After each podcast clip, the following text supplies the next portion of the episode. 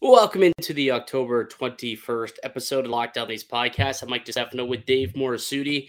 It's Nick Robertson's world, and we're all living in it, Dave. A big night for the kid, scored twice, including the game winner against his brother with the Toronto Maple Leafs, beating the Dallas Stars 3 2 in OT. We'll break down the win and also help tee up tonight's tomorrow's Jets game because there are some lineup changes to tell you about. So we'll get to that and more on today's edition of Locked On Leafs. Your Locked On Maple Leafs, your daily podcast on the Toronto Maple Leafs, part of the Locked On Podcast Network. Your team every day.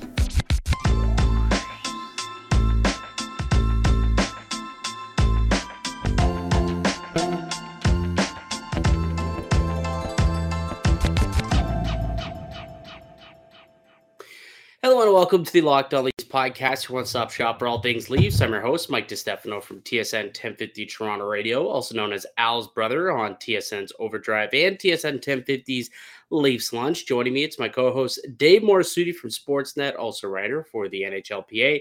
Locked On Leafs, the daily Maple Leaf-centric podcast. So be sure to subscribe for free wherever you get your podcast from. You can also now catch us up on video format. We're up on YouTube.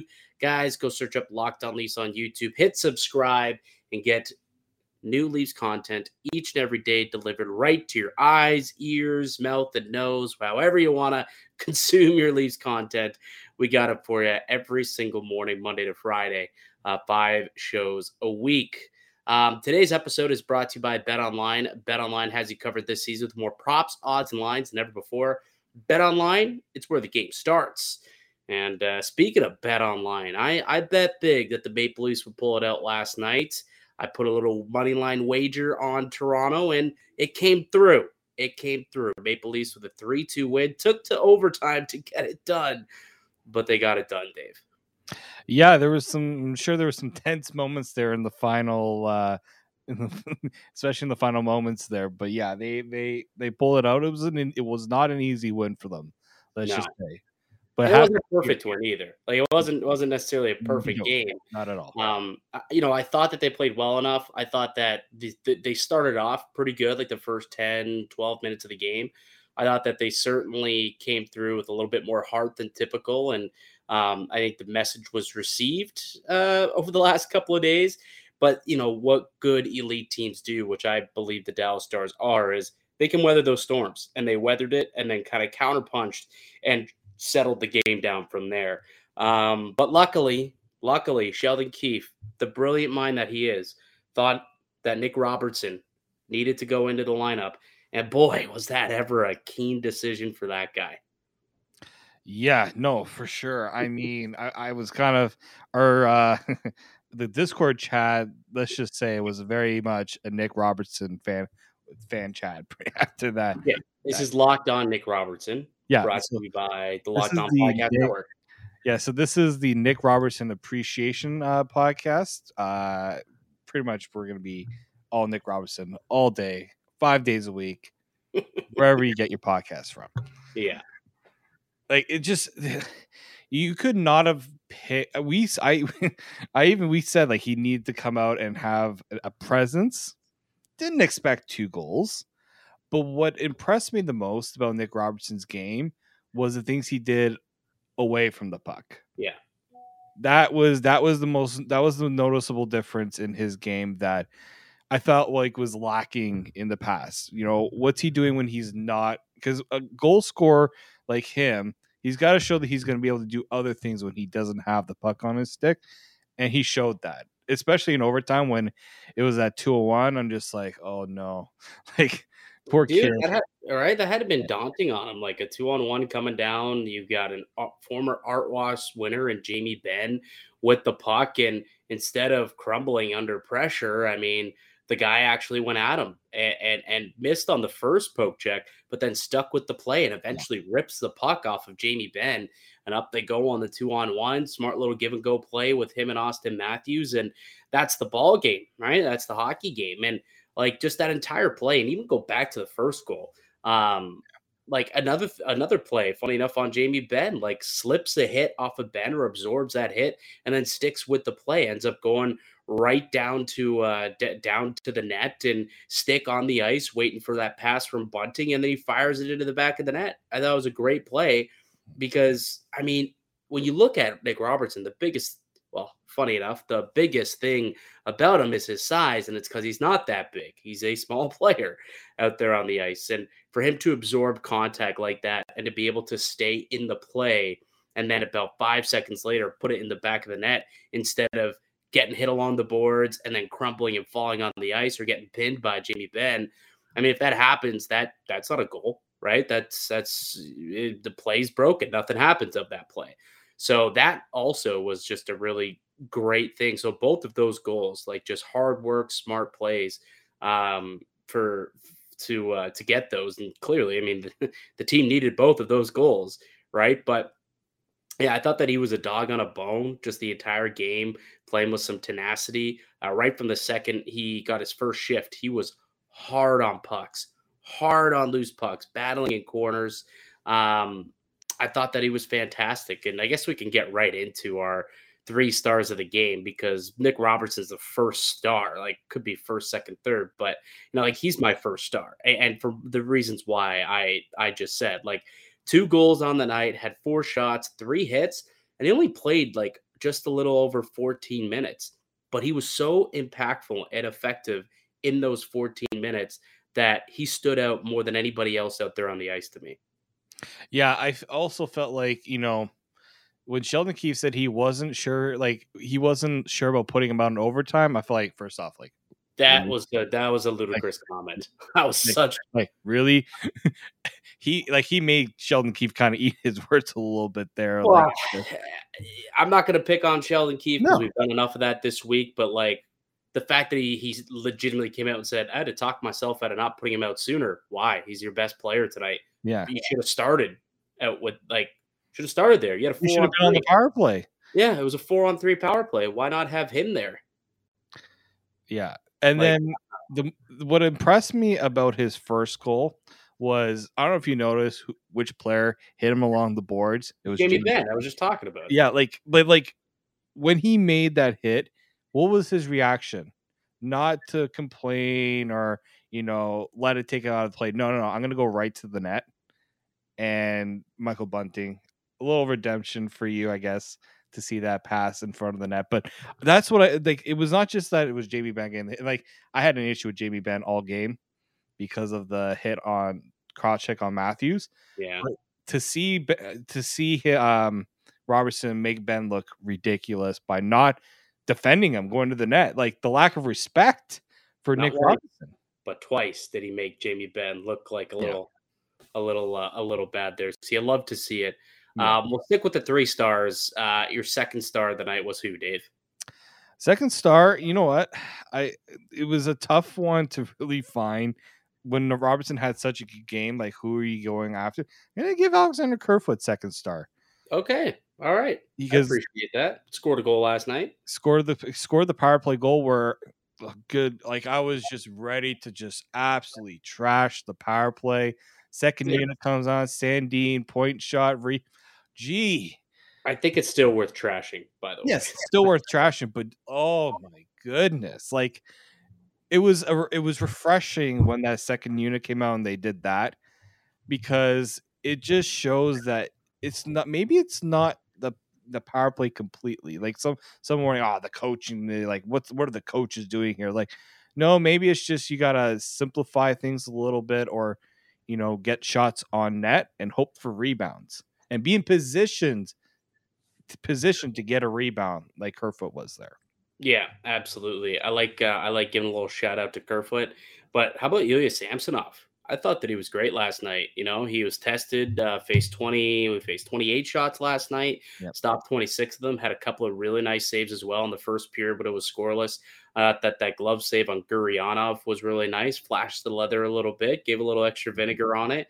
You know, there's a couple of times he had to make another big reactionary save as well. So I think Samsonov, like he just looks calm. He looks comfortable in net. Doesn't look flustered. He's not swimming like we've seen in the past from some of these Leafs goaltenders.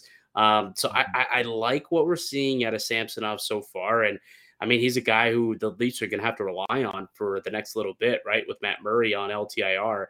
But so far, so good. He's been terrific. He's been more than I think any of us would have imagined. 3 0 on the year, a 196 goals against, and I think like a 927 save percentage, I want to say. That's pretty darn good for uh for the the former first round goaltender. Um yeah, and I don't know if we plan to talk about the uh the review and the goaltender interference call. Mm-hmm. Because I think he got robbed big time on that on that second goal by the Stars. But okay, well, why don't we? Kate? let's um you want to take a break and talk? Let's talk Yeah. about. We'll, talk about in the second in the next segment because yeah, okay. because I mean Sam, Sam's you know Samsonov was great because he kept them in it. Like the Leafs were not great in the first two periods. The third period was their best period out of all the periods last night.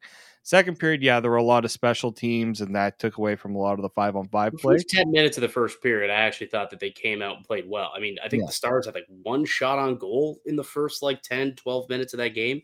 So the first right. 10 minutes were fine. And then, you know, Dallas, they weathered the storm and then kind of got it back going. But eh, regardless, I think you're right where there was, it was a bit of a patchy game for Toronto. Mhm. Um, but I mean, at the end of the day, they, they picked up the two points. They they got the win. I thought they got the goaltending necessary to get them there. You know, they're the the new insert Nick Robertson. He scored two big goals, and then they got technically technically got one on the power play with Alex Kerfoot. So you know, it, it, it takes a village, and especially when your big big boys aren't going. And last night, another night where they're held off the score sheet, right? So um, you know, I I, I guess it, all is to say that when you really break it down, you look at the first week and a half of the season, the team's three and two through five games before heading out on the road.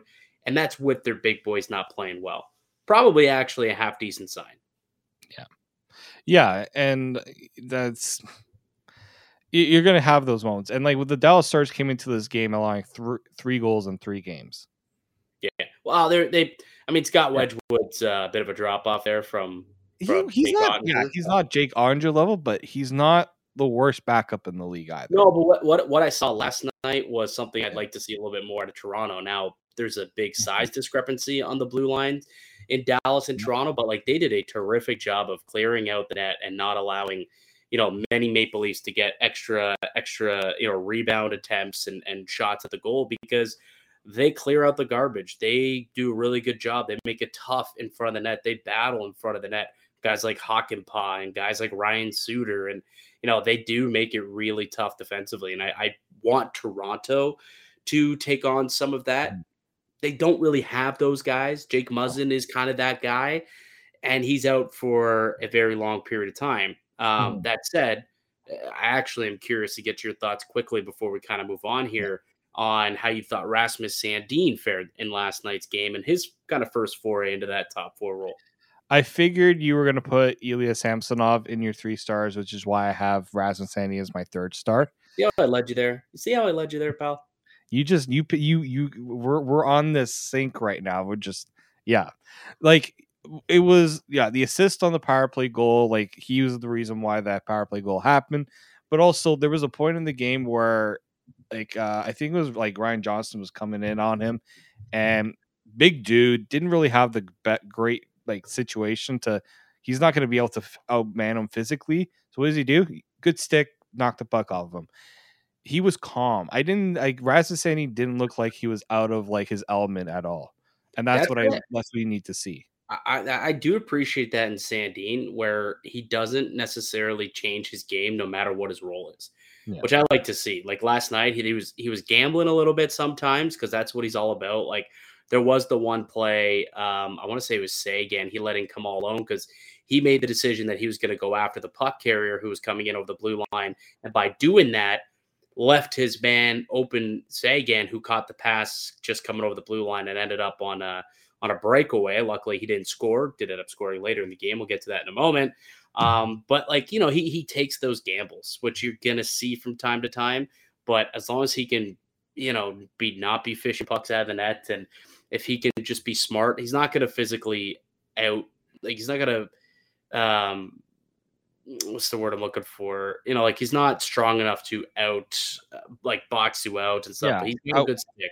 He's got a good IQ, and that's kind of how he's going to have to uh, to to beat a lot of these guys. Um, all right, why don't we take a break and we get back? We can get into the uh, goal reversal that uh, went on last night, and because I think we sit on opposite ends of this, to be quite honest with you. So why don't you pull up the goal? We can kind of go through it, and then we'll also help tee up the Jets game uh, tomorrow night because there are some lineup changes that we got to tell you about, and I've got one more in particular that I don't think we'll see tomorrow that I think we should see at some point on this upcoming road trip. So we'll get to that and more. First, let me tell you about uh, Bet Online. It's your number one source for betting hockey to start this new season. Find all your latest player developments, team matchups, and news and podcast in-depth analysis on every game. And as always, Bet Online remains your continued source for all your sports wagering information, live betting, and up-to-the-minute scores for every sport out there. It's the fastest and easiest way to check in on all your favorite games and events, including MLB, NFL, NBA, MMA, boxing, even golf. You can head to the website today or use your mobile device to learn more. Bet online, it's where the game starts. Welcome back into the Locked On Leafs podcast. I'm Mike DeStefano. Got my co-host Dave Morisuti sitting over there in his room where uh, he's got the keyboard to his left. He still got the bass. Uh, you got the bass on the other side of you? No, it's uh I moved it out of uh, slap the bass. At some point, Dave, we got to get you to slap the bass on the show. At some point. At some point, you give us um, you gave us something on the keyboard like yeah a couple weeks ago. Now we need a little little bass slappage. Maybe I got to work. Bass boom, is kind of lower boom, on my boom boom boom. Well, boom that's gonna, that's gonna get us flagged by YouTube copyright like an instant though. So no way. Not all right. Well, no way. Not a chance. Not if you're doing it yourself. if we get if we get how many likes do we need on this video for you to do it? 100? I mean, I don't know what's I don't even know what's the most we uh, most likes we've had on the video. I know I know some of the uh, people in our Discord have noticed the instruments, have asked about it. Bass is like I, is the lower in terms of my skill level, but I I can I can pull off Seven Nations Army. I I have played that before. Okay, so if we can get let's go with 150. If we get 150 likes on this video, so everyone watching on YouTube and everyone listening on podcast form head to the YouTube video, smash the like button because we get like at you know 1.5 to two like to two and a half thousand views. All mm-hmm. need is 150 of you viewers to smash the like button, and then all of a sudden, old Davy here is going to come up with some Seven Nations Army on Monday. I we got to make it happen. You got to make it happen. The listeners here at Locked On Leafs because we got new content every single day, Monday through Friday, uh, each and every morning.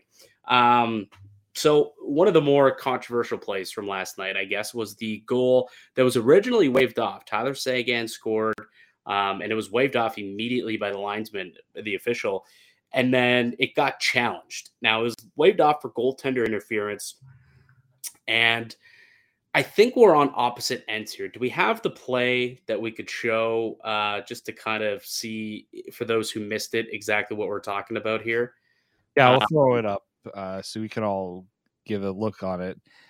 Like the issue I had with the play, maybe I'll talk about the issue I had with the play as the video here is playing. It's that, you know, who's initiating contact in this play? That's where I think we need it needs that's in my opinion, that's what the rest were probably trying to ascertain. Who's initiating contact? If it's Mitch Marner, then there's no penalty because the defending if the defending player is interfering with the goalie, it's not goaltender interference. But if it's the attacking player who is initiating contact, then it is deemed goaltender interference. And I felt like Seguin, because he did push Marner a bit from behind into Samsonov, that's where I thought, okay, you know, that's where I thought the penalty would have been right. And there was, I felt like there was also a lot of half and half uh, of people who thought that this should have been a uh, penalty. So here, let's uh, throw it up here. So, so, so here's the play here, right? So you've got Mitch Marner coming in, and then maybe there was a push off by by Tyler Seguin. You can kind of see that in towards the end a little bit here. Seguin shoots, it goes off a couple of bodies and ends up in the back of the net but you could see roughly around here, like right here, is that shove enough to consider that like interference on uh, on Tyler Seguin. That's where I'm I'm not sold. There was enough. I think Marner just made a hard play going towards the net and ended up bumping his goalie anyway. I don't think he was directed by Tyler Seguin uh, enough for them to consider that a, a, a goaltender interference. I think he interfered with his own player a little bit too much. That being said, the fact that there are question marks on it, I was a little surprised that they were that there was enough to overturn the call and call it a goal yeah. on the ice. So although like when I look at it, yes, I would consider that a goal, but the fact that it was overturned, I'm not 100% confident there was enough to overturn it because there was a tiny shove a little bit, but do we know if that is what caused Marner to go into him or was he going in there anyways? I guess it's up to the interpretation of whomever. Clearly the officials and and and you know Toronto they came down they're like no Marner made the contact himself we'll consider that a good goal and overturn it. I was slightly surprised about that but the end of the day probably should have been a goal anyway. Like that's the part that I was also struggling with is that the ref was so adamant that it was a no goal. He called it off yep. almost immediately now did, Sam, did Samsonov kind of sell the play a little bit there guess what? Goaltenders have had felt like they've had to do that now. I think also I've seen a couple of views from this, and based on the view of like where the linesman was, it looks as though maybe Seguin made more contact to uh, to to Samsonov than initially he thought.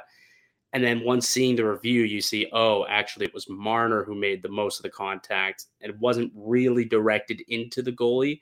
Then I think it made him realize like, oh, okay, that's not quite what I saw from my angle. Looks like it it went down a little different, and that's why he felt comfortable to overturn the goal. Yeah, like I I can get because Marner's there, and if that's the explanation, I don't know if we got an explanation on that one because usually that that sixteen went into his own goaltender, so they, they that's that was their explanation was usually it wasn't again who made the contact; it was actually his own player that made the contact, and clearly they had felt that he made the contact on his own, not uh, not with the help of of Seguin. That I okay, like I can see how they reversed it. I just felt like it wasn't overwhelmingly enough to overturn it. Yeah, like if that was called a good goal call, and then it got challenged for goaltender interference, I don't think that that would have. I, I don't think there was enough evidence to overturn any either goal call. Like realistic, they would have said, yeah, maybe, but mm-hmm it doesn't look like we're going to keep it as a goal. But then I thought also, mm, since it was a no goal on the ice, maybe we got to keep with it since it's not 100%. But either way, uh, it was a goal. It was the tying goal that ended up bringing it to overtime. But luckily, Nicky Robertson ends up scoring the uh, the game winner in overtime, and we didn't have to revolt here in Toronto with another loss. So a good way to end the the homestand, getting the victory finishing the homestand what three and one. Um, it's not too bad to to start the year, and now they head out on the road where they got the Winnipeg Jets Saturday night. Uh, why don't we take one more break? When we get back, I'll tell you about the lineup changes that are being made and one suggestion that I also have. That's coming up next here on the Locked On Leafs podcast. Welcome back into the Locked On Leafs podcast, your one-stop shop for all things Leafs. It's Mike DeStefano, Dave Morisuti with you as always. Um, so Toronto now embarking on their first real road trip of the season. They're going to be in Winnipeg on uh, on Saturday. Then they're in Phoenix slash Arizona on uh, Arizona State University. That is on. Uh, wait, are they going to be in Arizona? No, I'm thinking of Vegas. Never mind. I was thinking about something else. I was looking up Phil Kessel's situation, by the way. They're going to be in Vegas on Mondays. That's what they'll be. I was thinking Kessel. Um, so they'll be in Vegas on Monday, and then they hit California for three games as well, uh, with a back to back at the end of that. So we'll start with what's going on in uh, against the Winnipeg Jets because we do have some lineup changes from practice today. Uh, so in goes Wayne Simmonds. So Wayne Simmonds will make his debut in this one against the Winnipeg Jets. Nicolas Aube-Kubel comes out. There's always animosity between the Leafs and Jets. always. You know, last season, you know, you can recall the uh, the the Neal Pionk hit on Rasmus Sandin. Jason Spezza ended up coming to to you know his on his behalf and ended up getting into a fight, suspended for uh, I think what a six game suspension for for Jason Spetz off of that. I remember being completely flabbergasted by the number. Um, Matthews and Dubois always get feisty with each other whenever they play. So this is expected to be a bit of a chippy game. So insert one Wayne Simmonds because wouldn't doubt if we if we see fisticuffs be thrown for the first time Uh, for the Maple Leafs this week with Wayne Simmonds back in the lineup. And I don't I don't mind it because we're talking about take uh, a, um, a change to the fourth line. Nicolas Aube-Kubel, I haven't hated his game. He's been he leads the team in hits. He's got that wow. speed element. He's but, done nothing for me though. Like I'll be honest with yeah, you, he's like done he's nothing not... for me. I, I, was last night. I was texting with um, with Frank Corrado during the game, and, and I asked him. I was like, "Has Aube-Kubel done anything for you?" Like I, I really barely notice him. I know he's leading the team in hits, but have any of them been bone crushing? Have any of them been noticeable? Has he made a noticeable play at all this season? Has he rushed? Does he have any good opportunities? Like I just haven't really noticed him at all this season, except when they're in their own end and they're kind of getting caved in. So I, I haven't been happy with Aube-Kubel's play, I would say. So I, I wasn't surprised to see this happen, so to hmm. speak. Yeah, I mean he's not he hasn't, you know, that fourth line hasn't been what we saw in the preseason at all. Um, it's also early in the season. Like I'm not worried about Nicolas Aube-Kubel at all, but I, I don't mind that Wayne Simmonds is is drawing in here for the very same reasons you you mentioned because the Jets are a team that do like to play not only play physical but they like to take some you know they like the extracurricular stuff. Yes, yes, they do. Shenanigans. Yeah, they do. Um, I don't know if you noticed, but also like just the the entire bottom six got a bit of a uh, a new look. They shook shaking up the bottom six. So Zach Aston Reese is moving up on a line with Kerfoot and Jarnkrok, and uh, Pierre Engvall, our guy, on the fourth line with David Kampf and uh, and Wayne Simmonds. I saw a little discourse online though, like just making the argument that maybe Toronto should have considered taking Engvall out of the lineup over Aube-Kubel, just based on the fact that it's going to be a chippy game, and we know that you know Pierre not really one to uh, to uh, get into the mix and, and get feisty, but Aube-Kubel, you know, he could potentially be more suitable for a game like that. What, what do you make of that discourse? Would you maybe have rather seen Engvall come out of the lineup? Like, where are you saying there?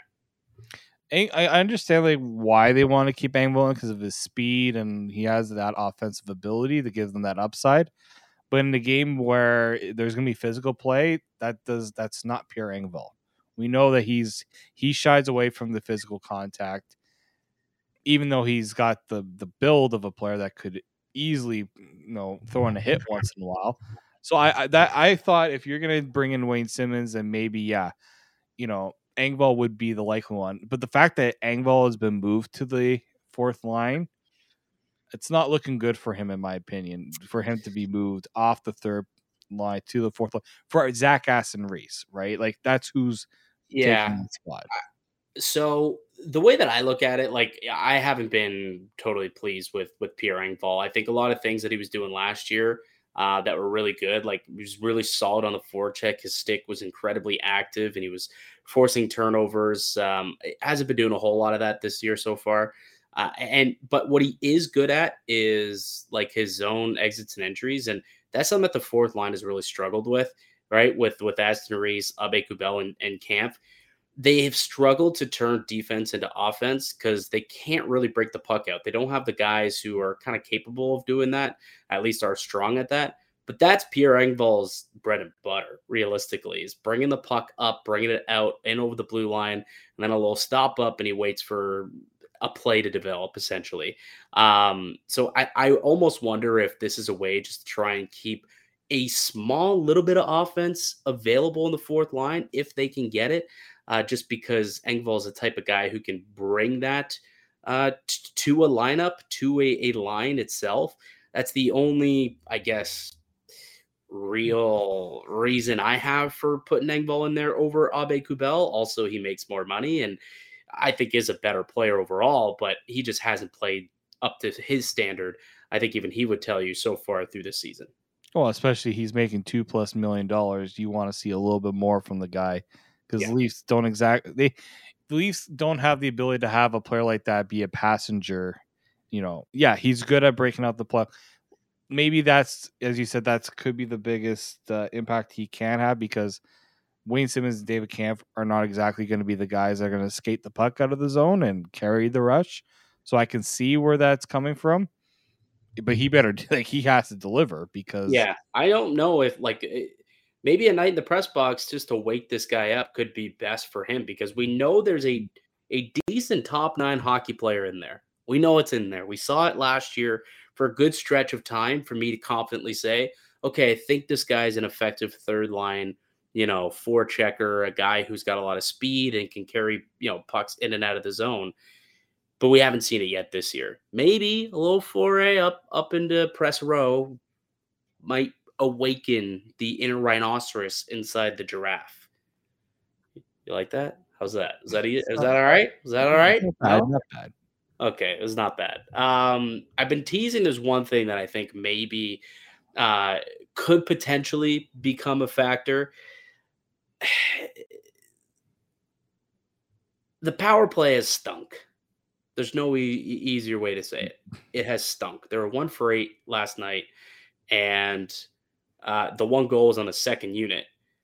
And it was really only created because Rasmus Sandin was able to get a shot through. We have not seen that with Morgan Rielly. I'm almost at the point where if this power play against the Jets continues to flounder and just can't find its momentum, I think there's got to be a bit of a personnel shakeup. And Rasmus Sandin, to me, is a guy who can really handle the puck along the blue line. He can dance and he can get shots through. Not something that Rielly has really been great at doing. I wonder if maybe that's a switch to the power play that we could see. Sandin taking the spot up on PP1. What are your thoughts on that? And we've seen it before. That that's the thing, right? We've seen him do it. Yeah, I, I I just think that that top power play when when no one respects the point shot, when no one respects the guy at the point, so everybody now goes all the penalty killers can now you know collapse down below pretty much below the face off dot. Yeah. When you see how the people uh, how other teams defend the least power play. The thing I also don't like about the least power play, you got three guys all on one side of the ice. We have Tavares kind of behind the net, or sometimes he's in the bumper slot. Like they, everyone's kind of clustered into one area. It happened.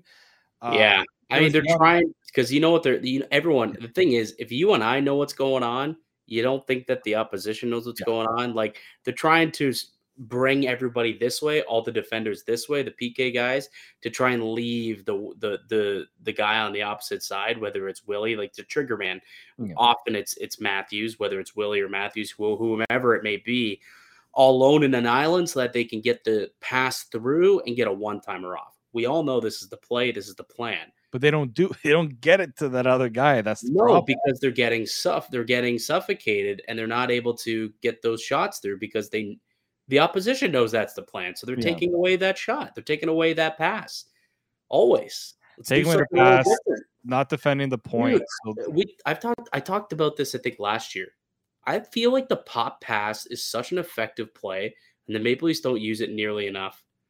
Like just from high, down low, pop out in front to Tavares, eh, who's always waiting out in the kitchen in the inner slot and then from there, boom, you can rip one through. They rarely ever try that. They always want to get a beautiful one timer from the dot. That's all they want to shoot from a one timer from the dot. I'm pretty sure where those goals scored from last night. Um, was it scored from was on the hash mark? Kerfoot was the right face off dot pretty uh, much. Uh, yeah, I'm trying to think if was Robertson's below the hash mark or was it at the top of the circle? I th- I from the dot. I think it was from the dot because he was kind of wide. Yeah. But... So Maple Leafs so far this season, the reason why I had to clarify what happened yesterday mm-hmm. was because I saw this this chart prior to the game. The Maple Leafs this season have one goal from outside of the hash marks this season, just one, because they keep trying to score that way. It's just not not happening right now. They got to find new ways to attack the net. They're trying to do everything from the peripheral, but by doing that, they're allowing defenses to collapse, and there's not shooting lanes. There's sh- block shots. They're missing the net.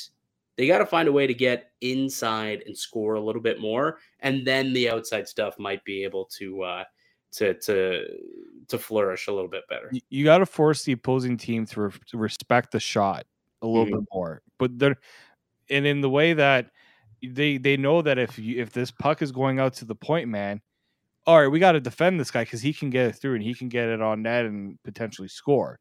Right? That's that's where a lot of other teams have that point shot, but not just a point shot.